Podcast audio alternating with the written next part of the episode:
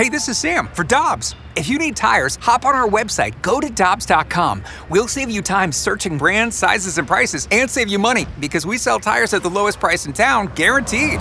For deals you can use, click on GoToDobbs.com now. Before history is written,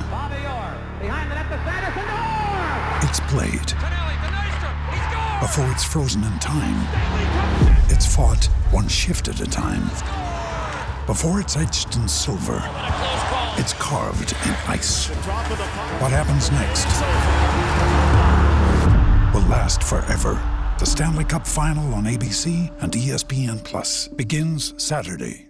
There's a great book out by Dave Lange. It's called Soccer Made in St. Louis, a history of the game in America's first soccer capital. And Dave Lange has been covering soccer since the 70s. Joins us now on the Brown and Crouppen Celebrity Line on 101 ESPN. Dave, good morning. Thanks for taking some time with us. How are you?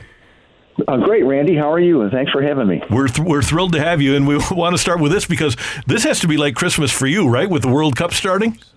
Oh my gosh, uh, no kidding. Uh, with St. Louis City playing its first game you know, last week and World Cup, it's uh, soccer heaven.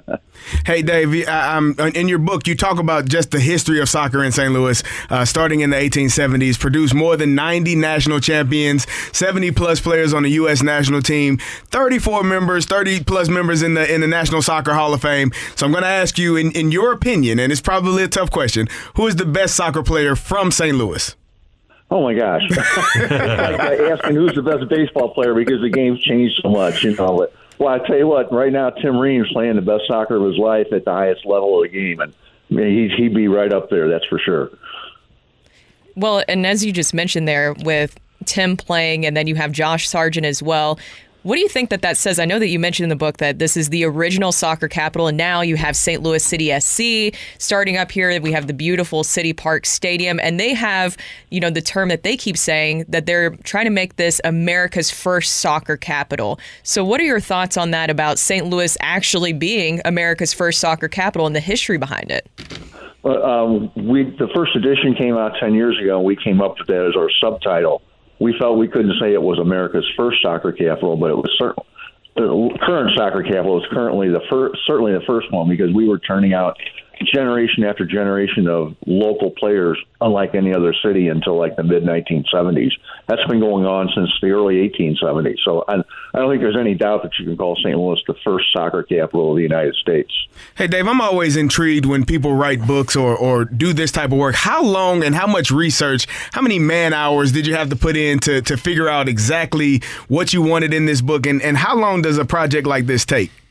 Uh, well, this had never been done before, and uh, when I did the first edition in 2011, it took about two years, uh, uh, lots of interviews and lots of uh, research because uh, you know nobody had done it before. Uh, and the second edition took almost two years as well because so much has happened in the last 10 years.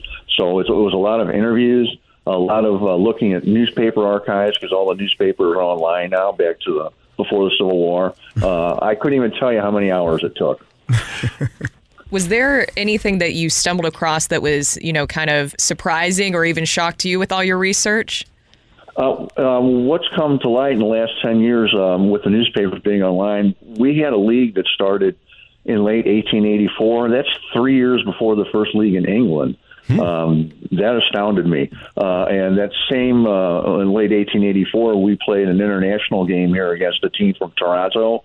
And a lot of soccer researchers think that may be the first international soccer game ever played in the United States between organized teams. Wow, that's amazing. Dave Lange is with us. He is the author of the second edition of Soccer Made in St. Louis, a history of the game in America's first soccer capital. Okay, so it's a given that St. Louis is the first soccer capital. Don Garber, when the MLS awarded a franchise to St. Louis, said we've always wanted to be in St. Louis. So if if St. Louis isn't the soccer capital of America right now, what city is? Boy, that's uh, in terms of fans. You know, Seattle draws a huge amount of fans to their MLS games. Atlanta does well. Um, in terms of like actual support, you know, you have to look at I think Seattle, Portland, uh, and right now Atlanta with the with the fans are drawing. So, And what about development of young players? Does any because we still develop a ton of young players too. Oh my gosh! I mean, well, you just look at the World Cup where you have two St. Louisans in the starting lineup, and on the women's side, you know, we have uh, Becky Sauerbrunn, who's one of the best players ever, um, well over 200 appearances for the United States. Becky, uh, Lori Chalupny. We have two women's World Cup champions. With you know, so we're we continue to turn out great players. Uh, it hasn't changed at all. Hey Dave, we were we're talking about the World Cup. The the U.S. national team obviously took a one-one tie uh, versus Wales. What do they need to do, and and, and where is this program? Uh, where do you see them going, or how do they go in the right direction to to to bring home a World Cup championship?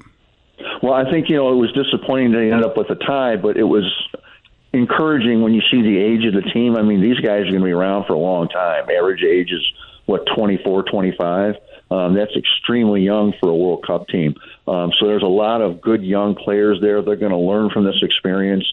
You know, they may not do that well this year, but I think in the next cycle, which they automatically qualify because the United States is one of the host countries, um, I look for great things in the next one. So we'll see how far they go uh, next time around. Hey, Dave, what do you think of the trajectory of the program? And like we said at the outset, you've been covering soccer since the 70s. And I thought in 2014 that the trajectory really looked good, and then they miss in 2018. So, just an overview of USA Soccer. How do you think that the, the program is doing?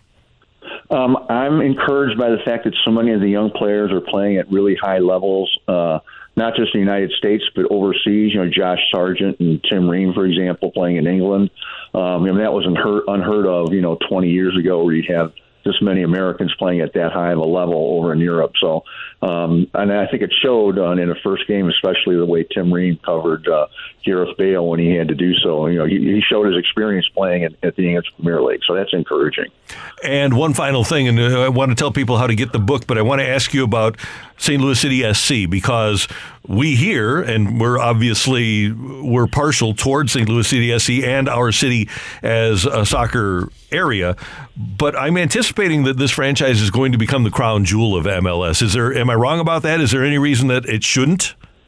It should be. I mean, just the fact that the facilities are all in one place. Um, it's a beautiful stadium, but more important, just as importantly, the training facilities right across the street.